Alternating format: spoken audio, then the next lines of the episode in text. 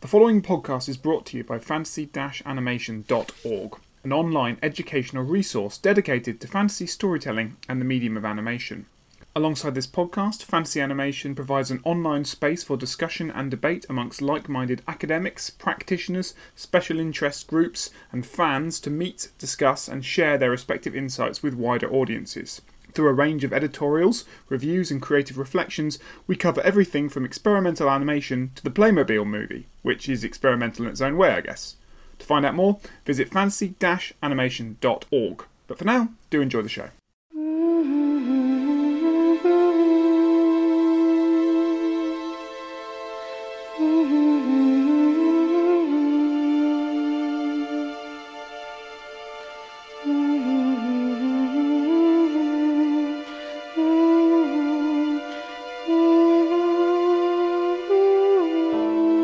Listeners. Welcome back to another episode of the Fantasy Animation Podcast. Today, I think I am Alex Sergeant.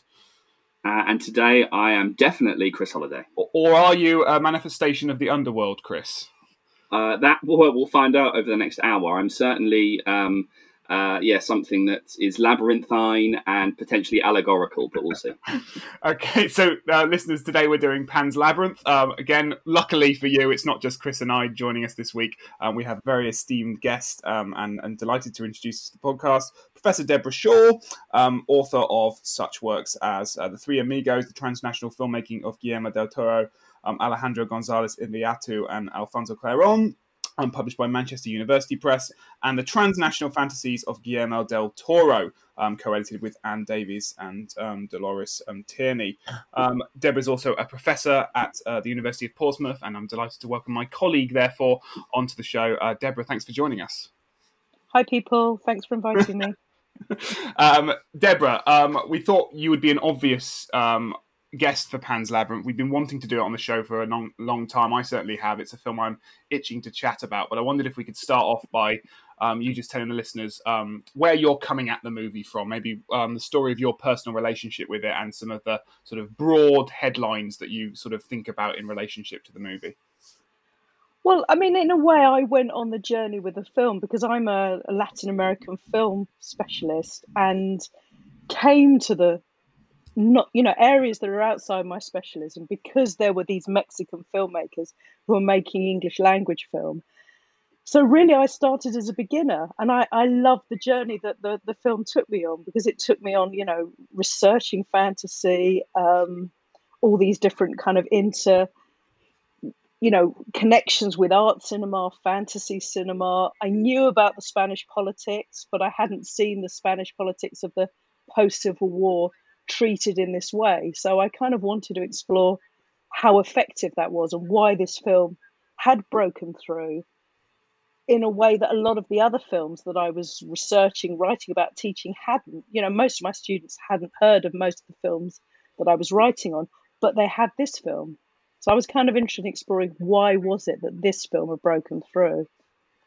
Yeah, that certainly chimes with my experience when I first saw it. I think I, I was probably I have an undergrad or master student, and um, I hadn't heard of Guillermo del Toro before, and I was sort of starting to formulate my own sort of feelings on on cinema and what I might do as a, as a research project potentially for a PhD and I think this was a crystallizing moment for me in terms of developing an intellectual relationship with fantasy if I'm honest because exactly as you say it's a movie that treats fantasy well it does two things. One it treats fantasy in a very different way from say mainstream the mainstream genre but it also mainstreamed a way of approaching fantasy that is sort of um, I've since learned, you know, part of all these different traditions around the world, and and and and and that that made the topic really exciting for me. Yeah, and, and it film... made us take it seriously, didn't it? Yeah. It was like we, this is this is a very serious issue, and fantasy actually is the best medium to tell this story. To, you know, to reach these people, you know, mm. more people. So yeah, absolutely agree. Yeah, no, absolutely, and it's a fascinating movie to um, know, play with and unpack and, and offer different um, interpretations as to what's sort of bubbling around um, in it. So, uh, so let's let. I guess we should um, get get to it. Chris, you watched it, had a slightly different relationship with the movie. Yes, I mean, if you'd have, yeah, if we'd have done this podcast yesterday, I would have next to no relationship with this movie. But um, I've just I've come to it fresh, and I've just I've just seen it, and I was saying to you a little bit before we started that I thought it was superb. Um, I don't know much about the kind of Francoist period that it's sort of relating to, its sort of historical um, uh, context, the sort of historical paradigms that are clearly both circulating around and embedded fully within the film. Uh, I liked its relationship, and, and and and it's interesting you use the word kind of crystallized because for me it crystallized a lot of things and took things that we've talked about previously on this this podcast across a, a number of episodes um, in different directions. So it kind of crystallized a particular kind of relationship between allegory and fantasy, which I really um, really liked, uh, and also this idea of CGI. And obviously, the film has lots and lots of visual effects. Um, again, like previous episodes we've done, it sort of mixes um, physical, practical effects with and in camera effects and animatronics with uh, digital technology. And so it was again crystallizing some things around CGI's relationship to the monstrous. And there's been a bit of writing around CGI's relationship to monstrosity. Um, and how CGI often in film, it's interesting again that you say it's different in ways to, to sort of other mainstream films. Uh, that the CGI is not necessarily the domain of evil in the film. So I have some interesting, or hopefully some um, uh, things to say about digital technology, its relationship to the monstrous, um, and sort of trying to locate it. Because that's one of the things that a lot of people have said to me about the film. Or you should see it because of it's got incredible um, digital effects and visual effects, and uh, those people were not wrong. So um, yeah, I'm really excited to kind of work through, as you say, all all the different angles and um, and work out work out what the film's uh, about. Maybe that's your normally Alex's first question is what's the film about? Um, so I'm hoping well, to be able to, to get into that. I mean, just just getting back to the the g- digital effects. I mean, I wrote about this film a long time ago, and I'd need to look back at my notes. But one of the things that Del Toro is really keen on is having as many practical um, effects as possible, and you know, being very creative in the design of the actual creatures, and only using CGI when it's absolutely necessary.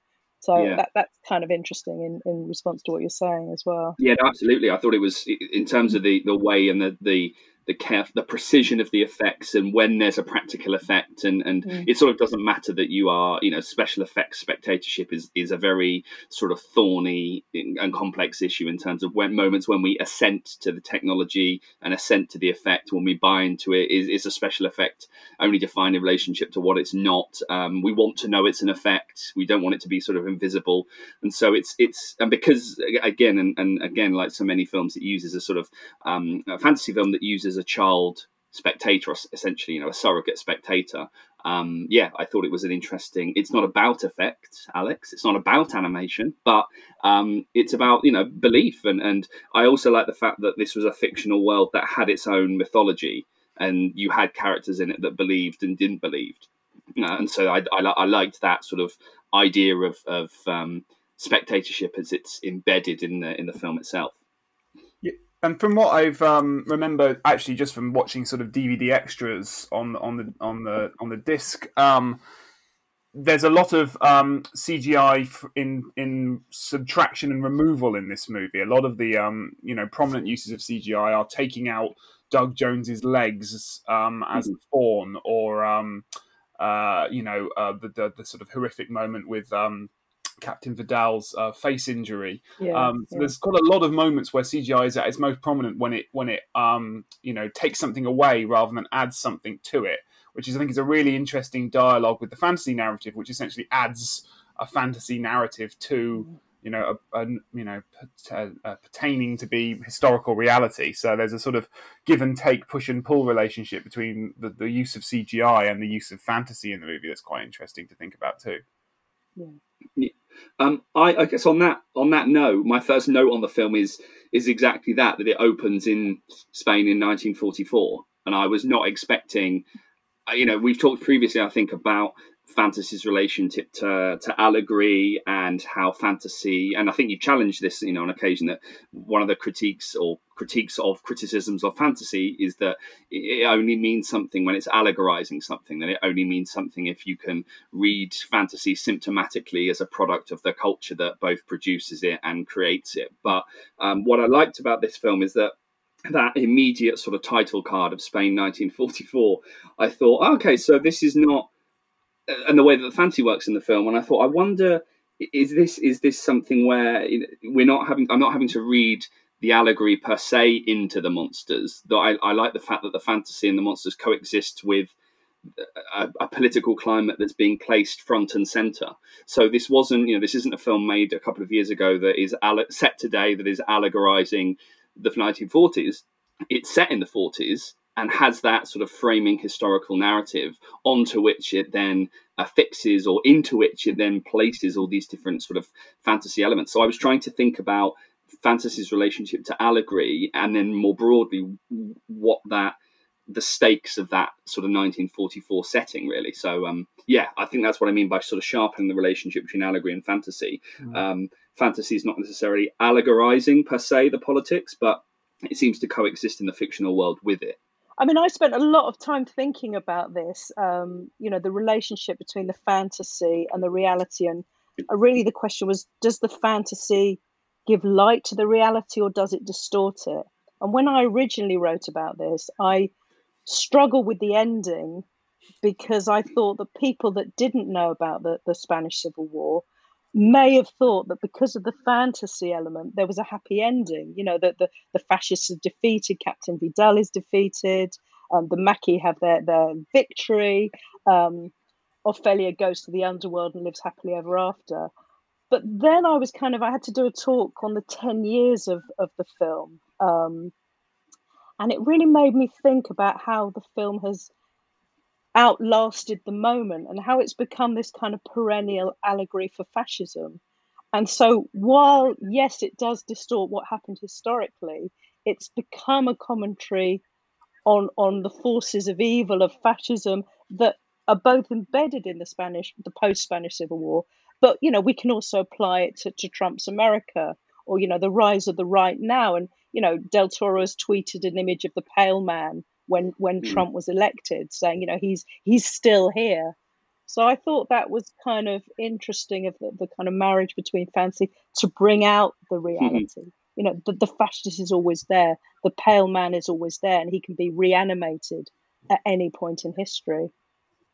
I'm so glad you mentioned the ending, Deborah, because I'm, I'm I'm obsessed with that because that sort of dynamic. Um, and when I've been thinking about the movie in terms of I remember walking out of the cinema um, and then you know and dragging about you know various groups of friends to go see it for a you know a month period, and, and I'd invariably have the same frustrating conversation with them as they would walk out of the cinema and all they'd want to talk about is is the fawn real or not, which I guess we can yeah. talk about on the podcast for a bit. And the film suddenly, you know, sets that up. Although I think Del Toro sort of stepped away from that question as if he never really wanted that to be a thing. But it, there are certain moments that I think certainly invite the spectator to, to deliberate on that on you know is is what's happening here um, a um, a little girl's imagination shielding her or or from the, the true horror of war or is what's happening here a, a, sort of you know quote unquote real fantasy narrative interweaving with a historical narrative yeah and it's um, both well yes it's it's both and it's neither yeah. in the sense that yeah. sort of um,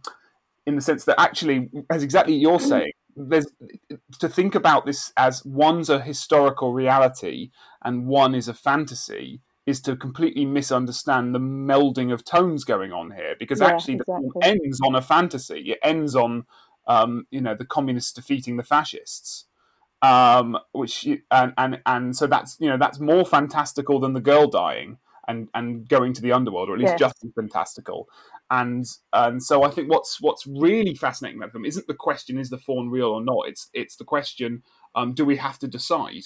And if we don't decide, what fun can we have? Because actually, the, the, the tone of the movie is much more about the interweaving of fantasy and reality across the two worlds, rather than there are two worlds in, in sort of contrast or dialogue with one another. I think that's exactly the, the approach I would take. I didn't like the, the whole debate. Did she? Did didn't she? Is she? Isn't? It, it's a fantasy structure. So yes, she does go go to the the underworld. And I think the main point is the monsters are real, mm-hmm. and the heroes are real, and they may take human form. You know, the Captain Vidal and the Pale Man are mirrors of each other, and they both exist. They both exist. You know, uh, in our in our fears the captain is the wolf and he is the pale man and he's also an actual man who can inflict terrible harm on people So yes, absolutely, it, all of these things, which is why the fantasy and the realism is, is such a good, you know, f- format for this film. Yeah, and and then if you sort of play with that a little bit, the sort of that trickles into you know, it's, it's almost like I, to me, it's almost as if Chris and I make this metaphor on the podcast all the time. But it's almost like you know, um, Guillermo uh, del Toro takes um, oil and takes water, um, takes fantasy and reality at the beginning, um, and then ju- puts them together in a, in a in a beaker, and then just stirs them.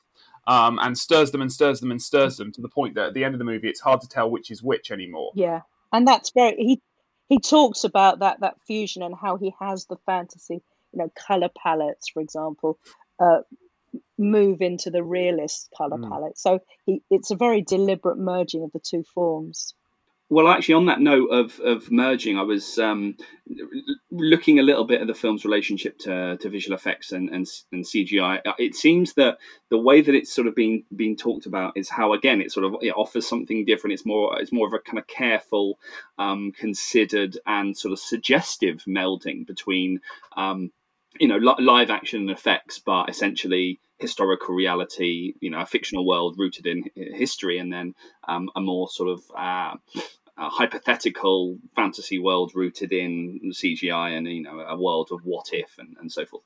Um, but placing the film within a sort of CGI um, context, a lot of the writing around the film um, well, there's a, the piece that I'm uh, reading at the moment uh, that places the film in relationship to something like the, the, the Mummy, which is about you know a collision or an intrusion of of the real you know historical reality with with kind of fantasy. And and um, one of the ways that the film The Mummy is talked about is that the the visual effects, or the digital effects of all these sort of um, uh, reanimated corpses and so forth are pl- sort of placed in, in inverted commas. Like we know the visual effects are evil. These are the monsters, and they are they're in inverted commas, and they kind of come in, and, and CGI is very much anchored to this um, domain of the evil, and our world is the good world. You know, um, because we've the way that the monsters are being treated is a kind of with this ironic um, reflexivity. But um, Alan Kirby, in a book on digimodernism, cites Pan's Labyrinth particularly um, uh, as a film which kind of juxtaposes a similarly real period, i.e., the 1940s, um, with this CGI realm of the fairy tale and, and, and, horror. But he says that it entirely omits this kind of, uh, he says the, uh, the horror, the film admits uh, entirely the postmodern is presumably superfluous. Its intertwining of ontological levels is richer and more suggestive than uh, many more commercial movies. Um, and then he goes on to compare it to, to kind of Lord of the Rings and then a little bit later on Harry Potter.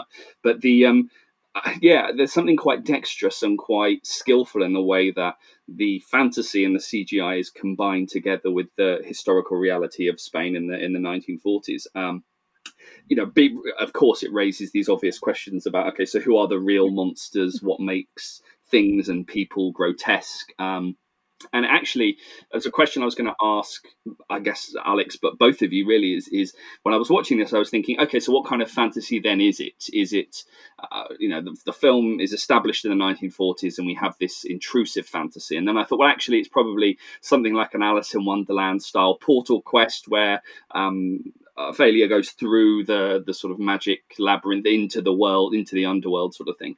Um, so I off air, I said to Alex, "Oh, I wonder. I'm going to ask you which one is it then? Which one is it? Is it a portal quest where a character goes through, or is it an intrusive fantasy where fantasy comes into the historical real?" Uh, and Alex said it was neither. It's a liminal, Chris. Um, so these are back to to um, we use these categories all the time uh, from Farah Mendlesohn's book Rhetorics of Fantasy. Um, a liminal fantasy um, actually takes which backs to this idea of, of you know this idea of is the fantasy real or not being part of the question and part of the sort of atmosphere of the movie.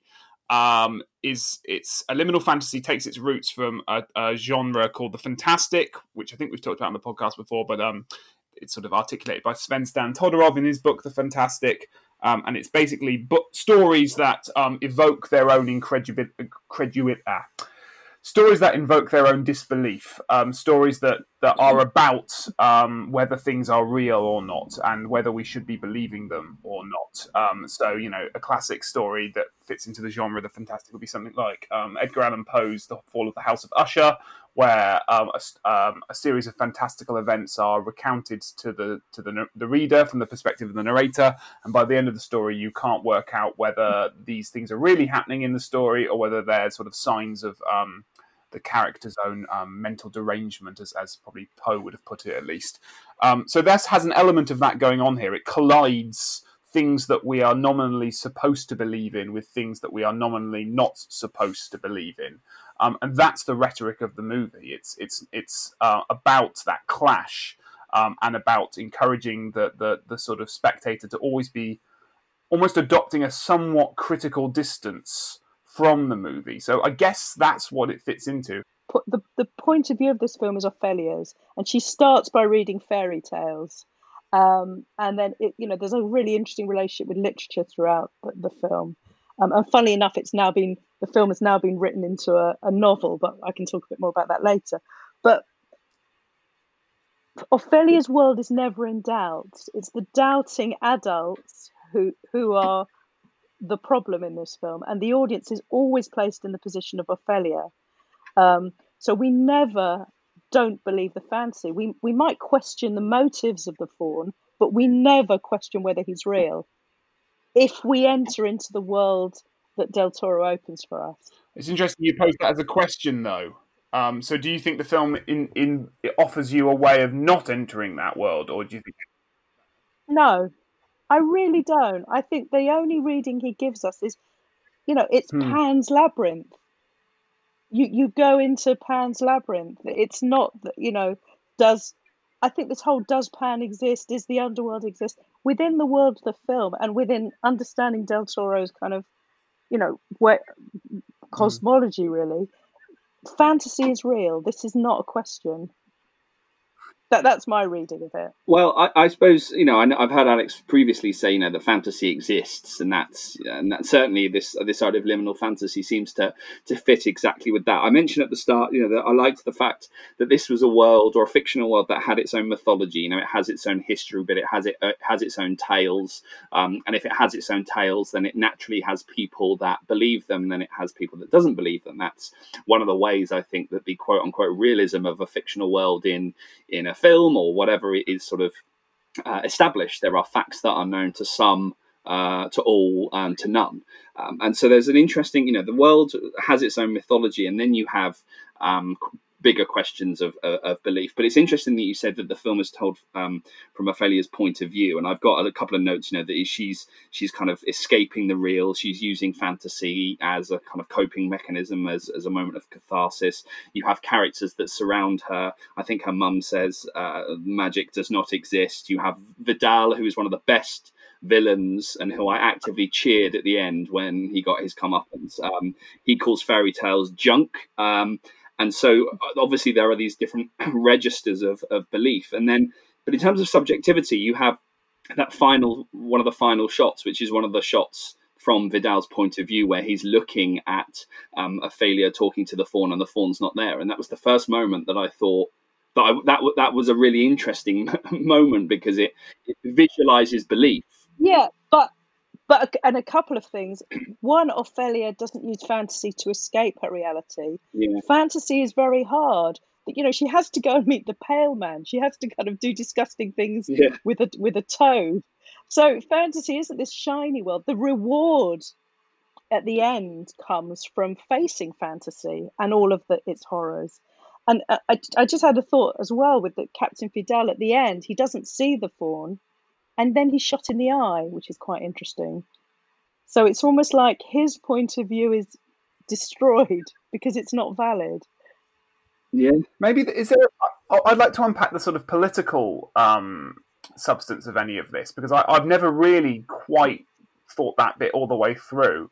But it seems to be equating um, the ability to to imagine with some sort of sort of progressive politics in the movie, in that it, it seems to equate um, the, a fascist as someone who refuses to engage in a fantasy. Yes.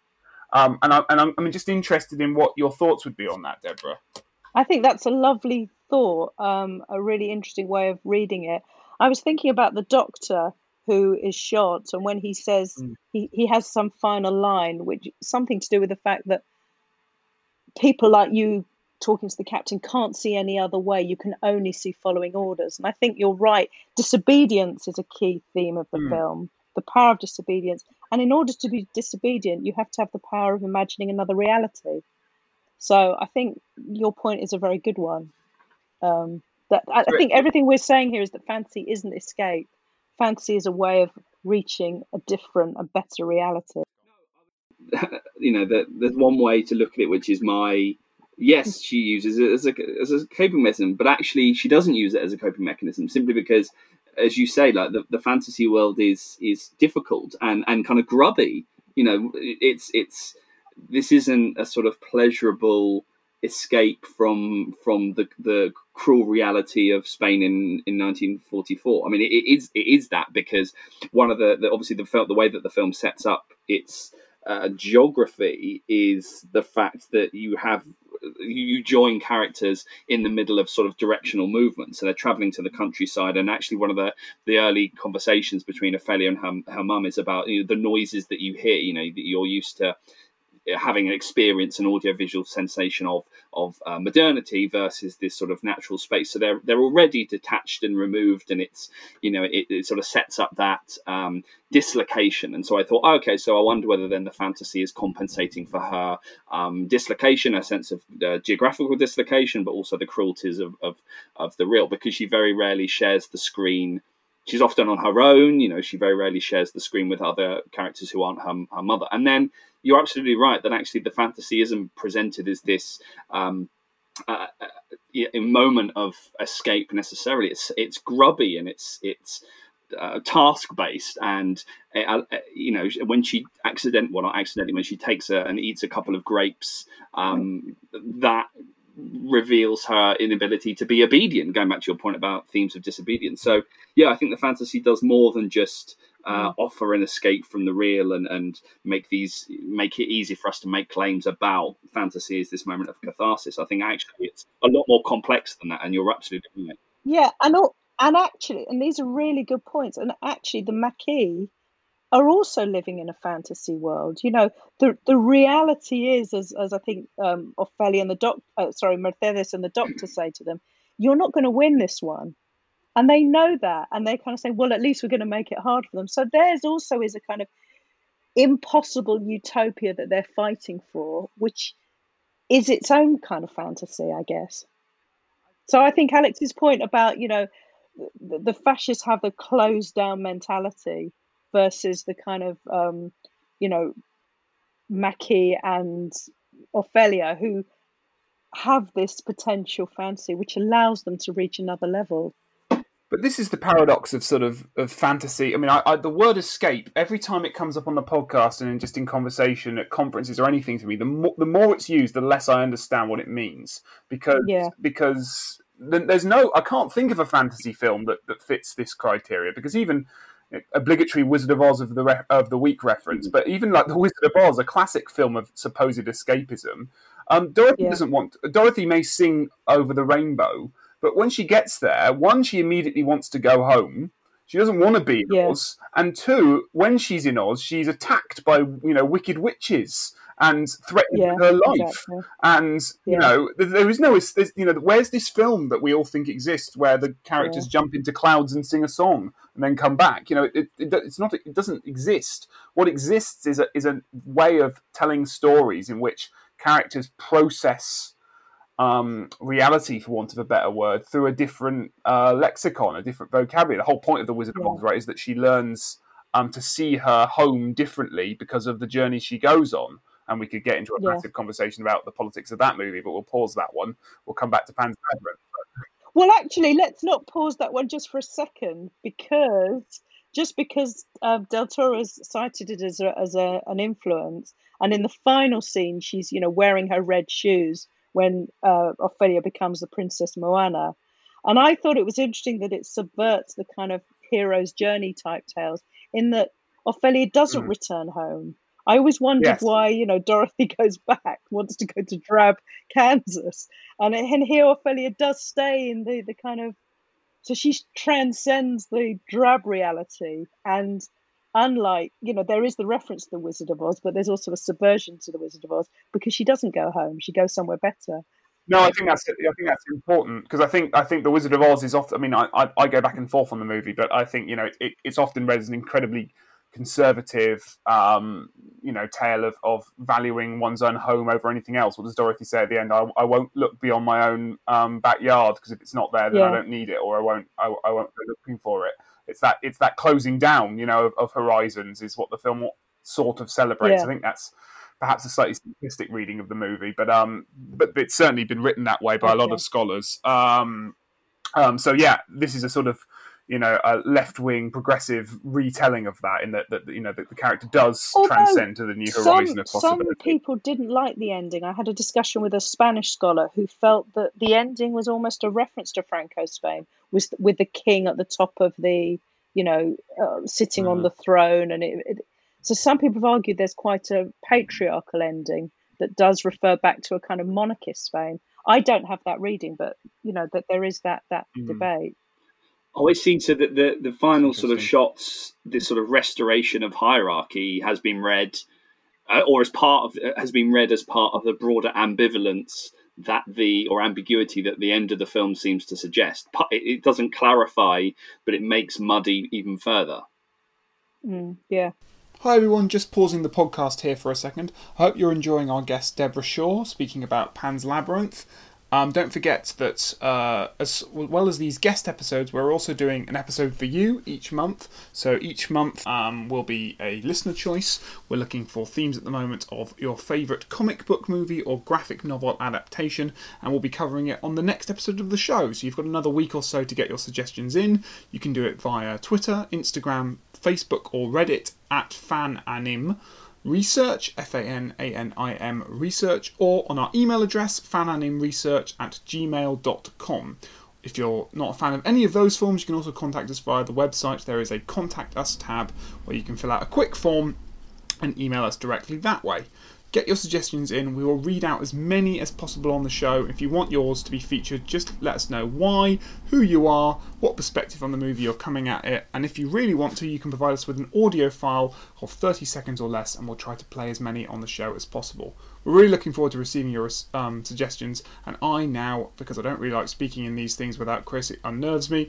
I'm looking forward to getting back to whatever it is we were talking about Right. Uh, Yeah. I mean, I, I this thing about. I mean, I'm really interested in, in this thing about obviously the role of effects, but uh, and the role of the fantasy and and this sort of kind of perspective and and still the jarringness of the of that shot where Vidal doesn't see doesn't see the fawn. and I've been trying to, you know, I've been thinking about the role of perspective and, and obviously the motif of eyes. And if I if I remember, I mean, I was going to say if I remember, I saw it at seven o'clock this morning, but um, the the uh, the, the opening shot, obviously, you have it's you know it, it has this this kind of title card, but it has um, Ophelia. And if I remember, it's a kind of close up of her Mm. face, eyes, like we we're kind of looking at her. Um, and then you obviously have the the um, monster with the hands in the eyes, and then and I don't know this uh, this mo- this motif of kind of eyes and and seeing, and uh, obviously then a, a narrative level, at the level of kind of Yeah. drama and jeopardy. It's uh, the the film is about you know competing forces, but it's also about um, spies and infiltration and passing notes and things that are hidden. And so the fantasy of the film, you know, there's there's a nice parallel to be made between I think Ophelia's when she, the moment one of, I think it's her second task where she has to draw with the chalk, which is very kind of Beetlejuice esque, you know, that sort of. Um, manipulation of thresholds and borders and boundaries. So when she draws on the wall uh, and at various points on the floor, and, and she kind of makes this this portal through the use of this magic um, uh, chalk, it's it's sort of a nice parallel to to Mercedes when she's hide she hides the letters and she hides things about her persons and she slips. and she's not you know there's also a debate about can it be read as a feminist film and, I, and we can go there if you want but what, one of the one of the themes as well Yeah. is that mercedes isn't seen because she's only a woman and because she's only a servant so she's able to actually be as you say this, this powerful spy who has eyes because she's not seen Um, just yeah. Yeah, no, absolutely.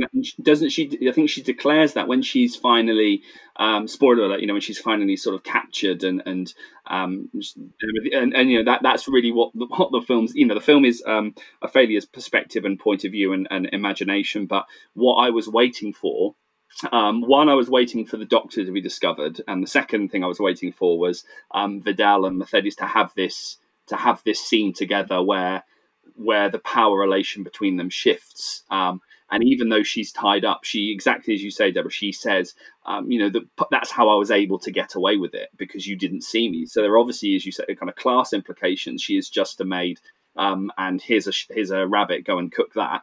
Um, but also, there's a yeah that she was invisible because because the, she was a she was a woman. And that's how she was able to get away with it. But um, yeah, I think you can you can read certainly read the film in the in this and i'd love to yeah kind of love to hear more of your thoughts on the kind of gender politics of the film because um, what what the film is if it's ambiguous in some ways it's very very kind of clear in in who the villains are and who the good characters are. And so i i i quite like that sort of the way that the film spoke quite plainly about that whilst underwriting it with these perhaps more ambiguous elements of fantasy. But no, I think in terms of the gender politics, I'd love to hear your thoughts on on. Yeah, I mean, a, a lot of writing on Del Toro or commenting on Del Toro is listening to Del Toro because he's such a great uh, commentator on his own work. But that in I, you know, in a way, it makes part of our work redundant. But you know, he's he's highlighted to the to the audience, you know, his use of um, feminine um, iconography, shapes, the use of the circles, the use of the light. You know, there's a lot of emphasis on these kind of round windows, for example. So, just in terms of the aesthetics of the film, he's tried to create this, where well, he's succeeding creating this feminine space and then he talks about the military spaces which is you know often shot with a blue light and there's there's a lot of shots of trees so there's you know vertical lines versus feminine shape. So he's very deliberately created a fantasy feminine world to counter the the masculine, hyper masculine, militaristic world of, of Franco mm. Spain. So you know, this is why I, I you know I didn't like. I did read it as feminist, despite the fact that we have a the king at the end, because you know she goes on to rule. She's not just as um, it, it says she ruled for for many centuries. So this is a, a girl who with power in a film that celebrates the feminine mm. form. I think um, I mean, I, I, have I've taught this film before for like you know introduction, how we read mise en scène. Yeah. Because I think there's something really fascinating about um, the use of that iconography um, and the relationship uh, relationship between sort of uh, the idea of adopting a critical eye or looking we've talked about this already but um that the, the, the sort of the poster shot of the movie the tree which it comes yeah. back to again and again and ends on i mean to me as soon as i saw that i mean yeah. i mean before the film it, it, looked like a it looked like an ovary exactly. you know exactly. quite obviously looks like an ovary yeah. and, and and um what i find really fascinating is that I, when I teach it to students, I almost have to sort of poke them before they'll say that looks a bit like an ovary, yeah, doesn't it? Yeah. And what's really fascinating, and certainly for someone who's sort of interested in the relation between fantasy and psychoanalysis, is that any kind of psychoanalytic reading of any fantasy movie ever almost invariably points out the thing that looks a bit like a phallus or yeah. the phallic imagery. And phallic imagery is just like 101 boring Freudian reading of anything. It's yeah. where can we find phalluses? And yet there's this just sort of rather overt ovarian sort of you know image that that titles the movie that that we're sort of not seeing yeah. and or, or or at least culturally we're not in we're not in design and then you know there, there's the moon there's exactly, um, exactly. the spilt blood there's all this really yeah, quite you know it's not exactly. that hard to spot if you're looking for it and the final line of the movie is exactly that right it's or at least the english translation is it's visible only for those who know where to look yeah um and there's this whole thing about using quite obvious imagery in a way that you still have to because of sort of I don't know because of patriarchy I guess we're still having to sort of um to find mm. um and it's like it's again it's back to this thing about why does everyone want because of four seconds where the captain looks at the fawn and, and he disappears why does everybody want to discount all this imagery, all this Yeah. gorgeous, wonderful, affecting imagery, as being merely a delusion. And it, it, to me, it's it's part of that same thing. It's this, um, you know, I've given you all the clues. There's not even a clue. I've given you all the the stuff. And isn't Just it just it. isn't it interesting? I don't quite know where I'm going with this. I absolutely agree with all of that. And, and isn't it interesting that the pale man doesn't have a phallus? Yeah, so Yeah. you know the most, yeah, you know, he's deliberately sexless. yeah. So I don't know what that it means, but yeah, no, I absolutely. don't yeah. either. Unless it's kind of the, you know, to, to take your point about the phallus and the kind of Mm. the Freudian. It's maybe it's about you know, you know the the dict- dictatorial man with a little penis syndrome, but taken to an Yeah. extreme. I don't know.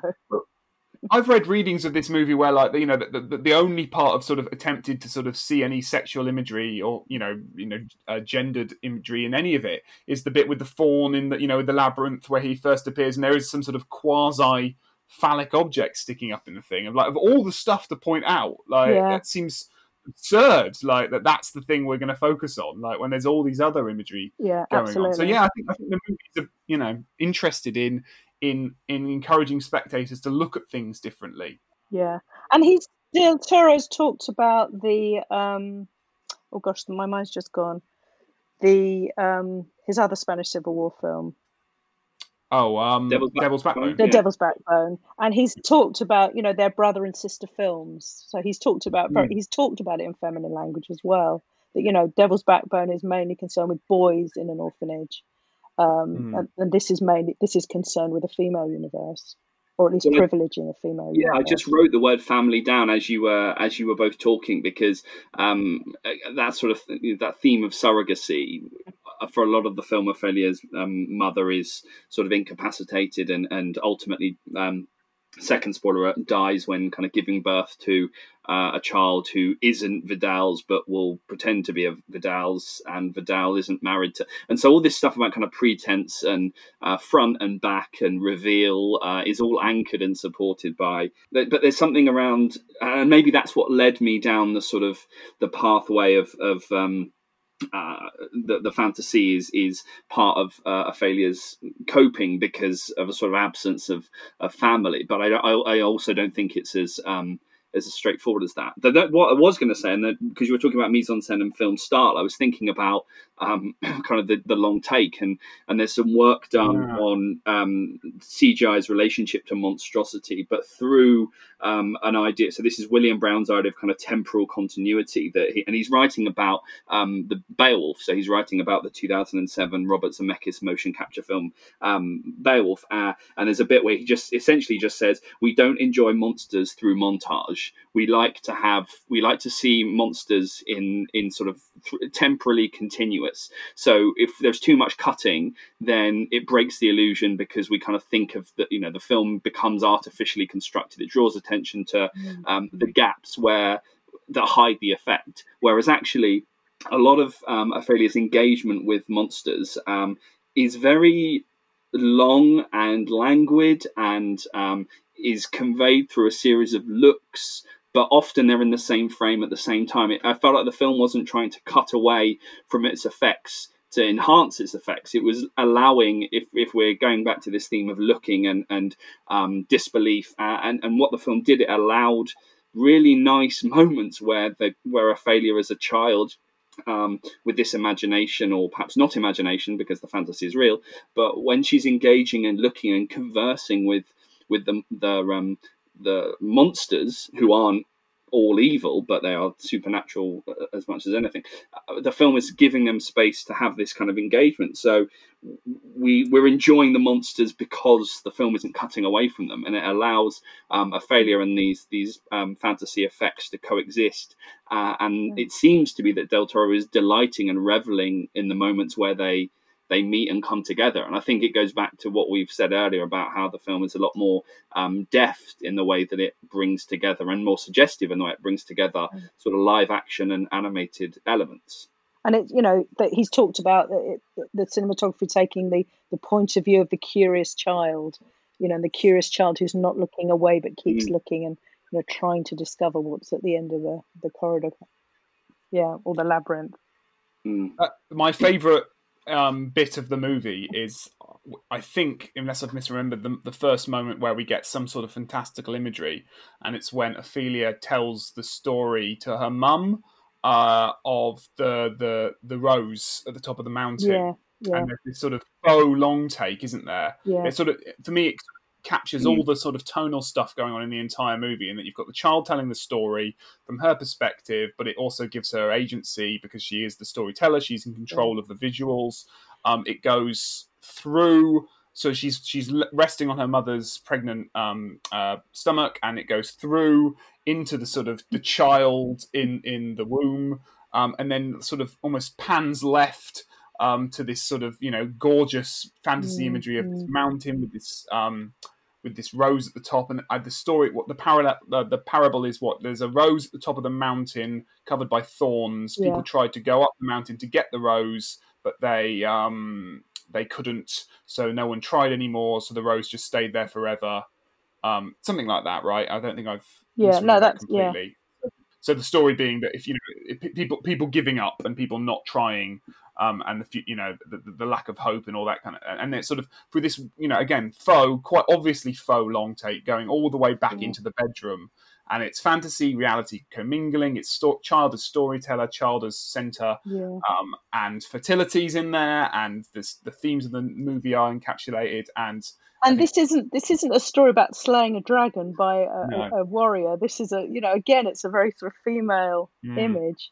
The other thing that you saying that the very first line of the story is the story once upon Mm. a time, and then the very last line of of the film is the storyteller telling us that she reigns for a long time. So this this is why I think it has to be read as fantasy as you know the diegesis is fantasy we're told it's a story at the beginning it ends as a story we don't want to start wondering if it's real or not we're being told it's a story So what what does that mean for the again going back to the kind of historical specificity then?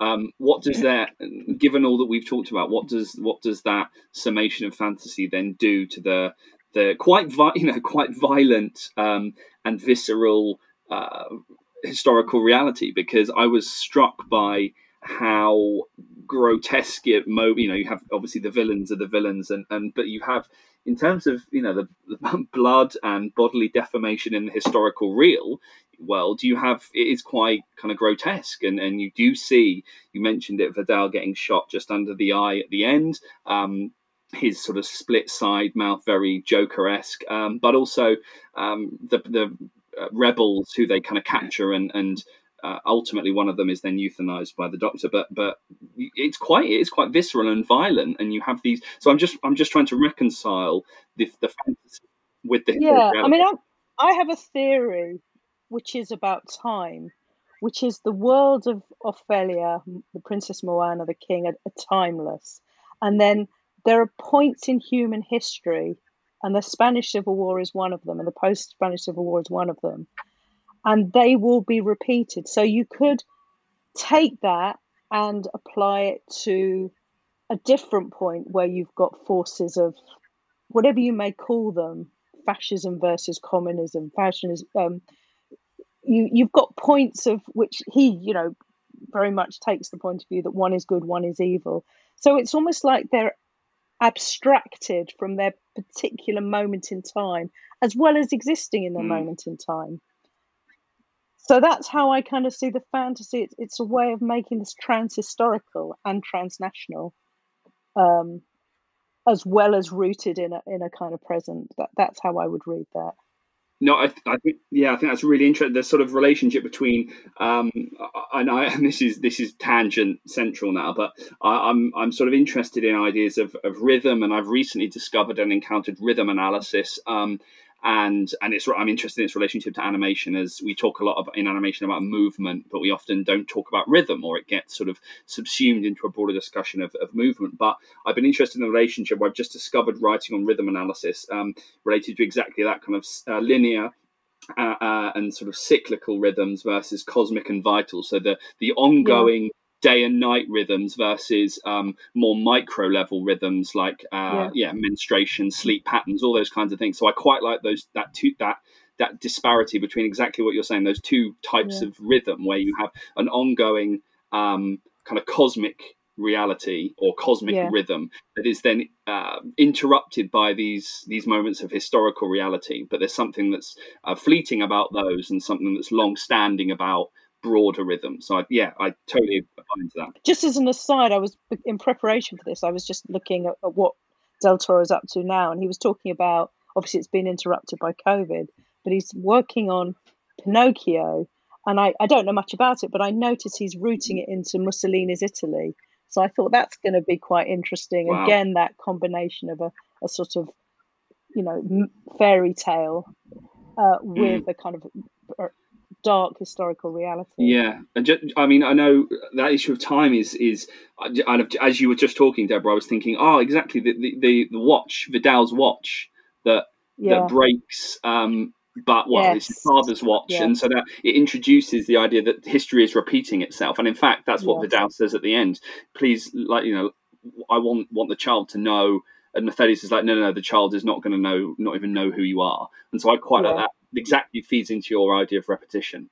yeah, Well, Yeah. it's really interesting. I just, I, there's a book by Bliss Cua Lim, um, translating time, that's about the fantastic and its relationship to time.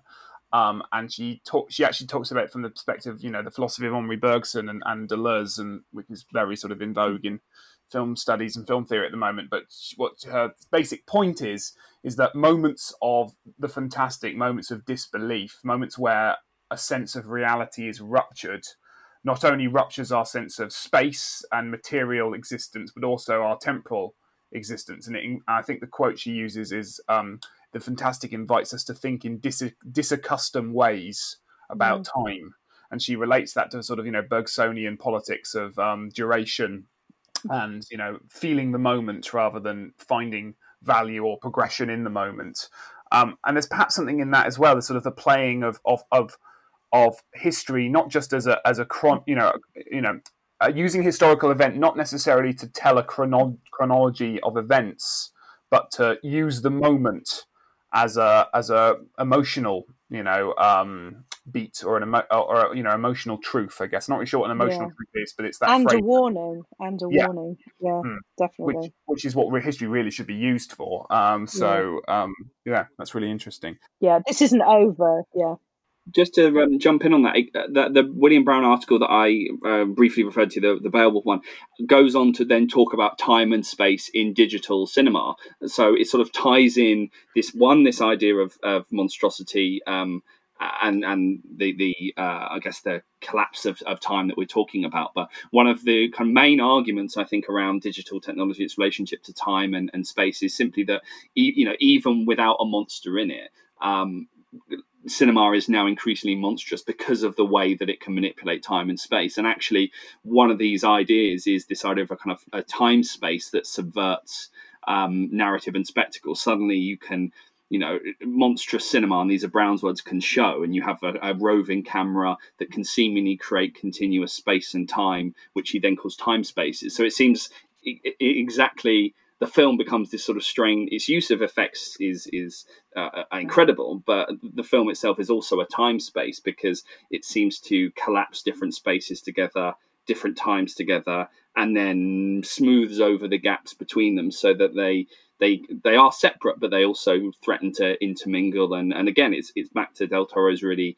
sort of uh, you know interesting handling of of fantasy within within a broader sort of historical reality. But I think what you were saying there there. Um, uh, Alex about Lim's ideas of sort of spectral time, I think, and, and um, there's something interesting about time and space in digital cinema, how that's been framed as monstrous, which then ties back to this film, which is you know a film about the the, the monsters that, that pervade historical reality.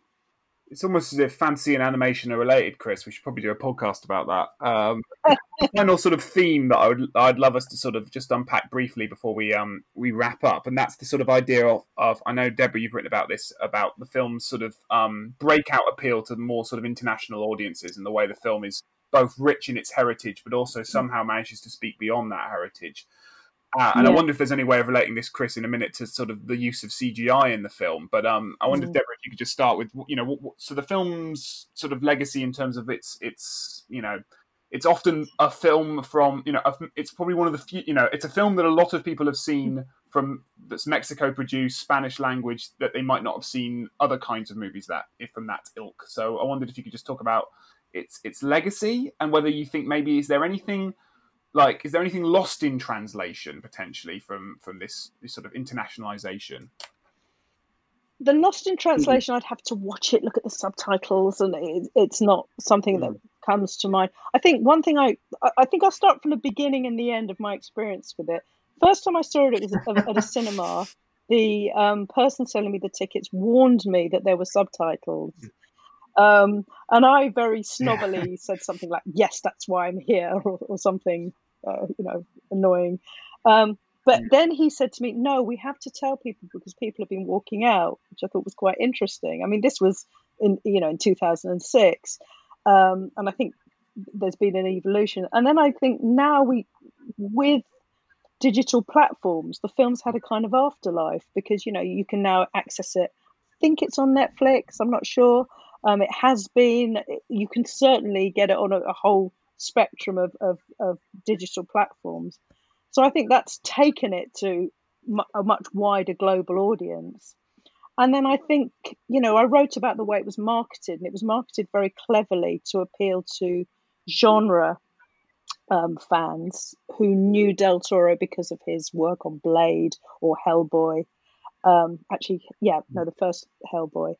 Um, yeah, so it was marketed to genre fans, um, played all the sci fi festivals, very much um, covered by those of us who are Hispanists, who you know were very excited about the film. It was also marketed to Latino communities in the United States. So it had a clever, you know, films don't just exist; they have to be sold as well. Um, it was very well marketed, and I think this, this, and then of course we've got the branding of Del Toro, so people will see a Del Toro film. So I think all of those factors have helped with its its its global um, circulation. Um, and then and then I guess for Chris, like on like this theme, one of the films that Del Toro spoke about, I remember in, in interviews at the time, was Spirit of a Beehive, which is a film I've seen, yeah. but it's not a movie I know uh, very um, well. But I, I, remember watching it sort of shortly after Pan's Labyrinth as sort of hope to get another fix of of of of that kind of material. And it and it is very, you know, it's a sort of magical realist story of a girl that thinks she's encountered the um, Frankenstein's monster essentially. Um, but but it's very sort of austere in its visuals, at least from my memory. Um, and it doesn't have yeah. these big lavish um, images. And I wonder if one of the things that makes it um, palatable to a more international audience. We're talking about Pan's Labyrinth now. Is it sort of use of CGI? Um, that's you know that it, it, uses a vocabulary that mainstream cinema, um, you know, expresses itself in, and it's lush and it's gorgeous, and and you know, Del, as, as sounds like what Deborah's saying, you know, Del Toro is apt at moving between these two brackets and, and blurring the boundaries a little bit. Um, certainly, Hellboy looks very similar to Pan's Labyrinth in, in many ways, and there are lots of uh, there are lots of scenes in Hellboy 2 that I think could have could have been taken from sort of early drafts of Pan's Labyrinth, sort of you know set pieces and things. So I don't know, is, is CGI being a sort of um, enabler of a certain popularist mode of, of watching that, that, that you know it, it's because it's drenched in CGI in a good way that people came to this movie or something or, or makes it more accessible. Yeah, possibly. I mean, I hmm. suppose there are two there are two responses to that question. I think the first one is is um, yeah, we're thinking what 2006. So this film is among I, suppose what it is is that there are two we've talked previously about this there's kind of two waves of superhero movies the early 2000s ones um, the catwomans and the daredevils and then the 2008 onward iron man and marvel and so forth uh, and then you have the sort of middle years between um, and there are some really interesting kind of experiments with cgi i think more broadly um, and experiments that lead me to my second response, which is uh, experiments that were done by Pan's Labyrinth's effects studio. So Cafe um, uh, FX, which has now dissolved. It dissolved in, in 2010. But if you look at the films that they worked on, and, and certainly a lot of the rhetoric around Pan's Labyrinth in visual effects guides um, was kind of brought to you by the people that did The Departed and Sin City and The Aviator. Um, and Sin City was 2005, King Kong was 2005, Underworld Evolution, another film that they worked on 2006. Um, so you get these sort of mid 2000s movies that are starting to push CGI in, in kind of slightly different directions. Um, you then kind of get other other stuff slightly later on, uh, Eragon, uh, Ghost Rider, Spider Man Three. Um, but there are some really interesting, yeah, mid two thousands movies where CGI was being made to sort of do slightly different things. Uh, I think the reason for this is that CGI more broadly, this is about ten years after um, Toy Story. Uh, and by this point, and I've written about I've written about this sort of moment where 2005, 2006, Hollywood's getting a little bit sick of CGI. It's getting a little bit, which is why Pixar's mid mid um, 2000s movies don't do particularly well. Cars, it's it's sort of like we're getting a lot of Hollywood computer animated films. A lot of companies are um, jumping on the bandwagon. Lots of previously visual effects studios are turning their hand at feature length computer animated film. And so, uh, ten years after Toy Story, it's getting getting a little bit, you know, it's getting a little bit. Ugh and so I hmm. and, and then then you get films that are doing trying to do something slightly different. I think Sin City is is uh, a prime example of that. Um, trying to sort of take and Sky Captain and the World of Tomorrow, which is 2004, um, trying to use blue screen, uh, green screen, the virtual backlot. Um, comic book adaptations that are different to superhero movies, which I think is why Sin City is is sort of both terrific, but also didn't do particularly well, though it did have a sequel. Um, and so I guess this film sort of sits within that. It's trying to do things that are. Uh, you know, don't use CGI in ways that don't look like a Pixar movie, or trying trying to take CGI into different sort of creative spaces. Um, uh, and as I said, certainly a lot of the rhetoric around the film when it was sold on the basis of his visual effects was, you know, this is these are techniques it uses. Um, it, these are visual effects people that worked on Hellboy and the Second Blade with Del Toro, but ultimately the films that are being cited are these mid 2000s sort of quote unquote more experimental movies like like sin city so um, yeah i have to do a bit more bit more research but a little a kind of tentative look at where the film sits in visual effects um, discourse is sort of yeah might might yield some really interesting um, ways into the film. Mm, that's interesting. Yeah, so it's it's it's it's at a moment where um, audiences are perhaps looking for new ways of experiencing yeah. CGI. So um, that yeah. fits in with what we've been saying. I guess. I, I, I mean, we could keep going, but I, I, I sense we should probably um, this, that's probably an episode's worth, everybody. So, um, does anyone have any final um, thoughts they would like to share about the movie? I think unbelievably, I've managed to get all mine out. I've ticked off fertility, mainstreamization, is the fawn real? So um, uh, my notes are done. Um, what else have we got?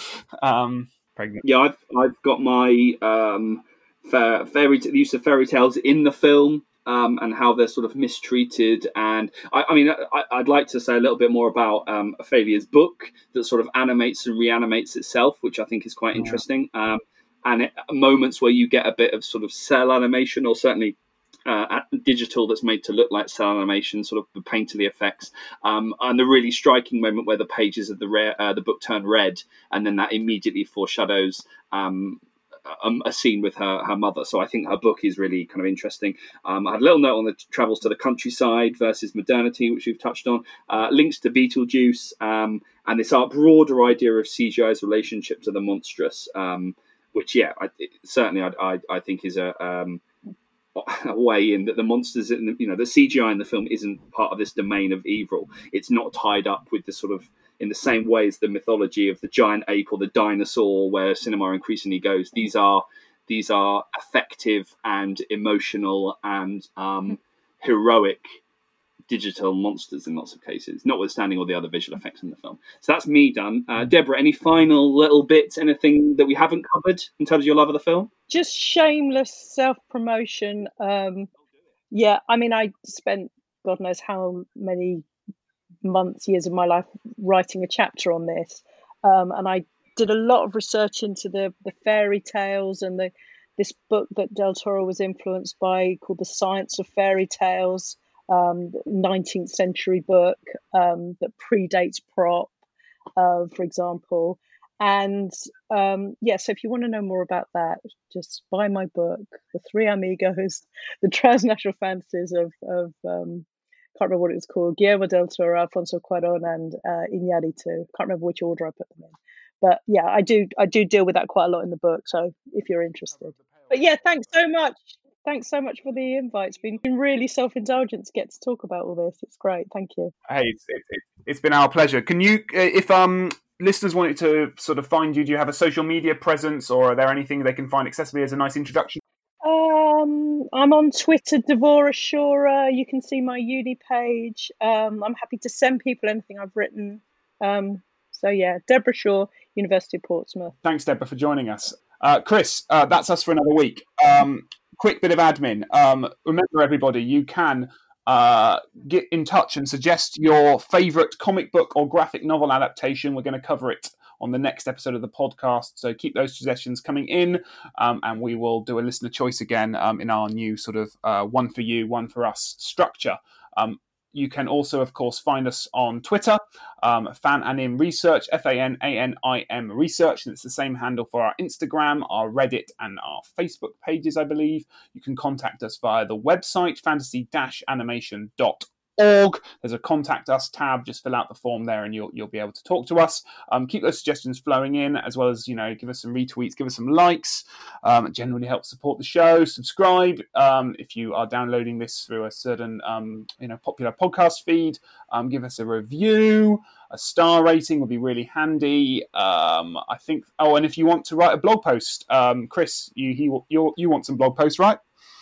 I always want some blog posts. Yes, um, if you're interested in writing kind of a short um, piece, it's a great way to, um, if you've got an idea brewing or something that you'd like a, a bit of kind of feedback on, um, do send us uh, stuff. You can visit the website, you can check out the How to Contribute tab, um, and kind of go through the kinds of stuff that we publish. We publish editorials, sequence analyses, uh, reviews of uh, kind of film and, and, TV. If you're stuck in lockdown and you're watching something and you think there's an editorial idea in there, uh, drop us a line, um, and uh, yeah, we'll we'll kind of get the conversation flowing.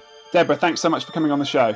Thanks both. Really enjoyed it. And that's been us for another episode. We'll see you next time. Bye. Y se dice que la princesa descendió al reino de su padre y que ahí reinó con justicia y bondad por muchos siglos, que fue amada por sus súbditos y que dejó detrás de sí pequeñas huellas de su paso por el mundo, visibles solo para aquel que sepa dónde mirar.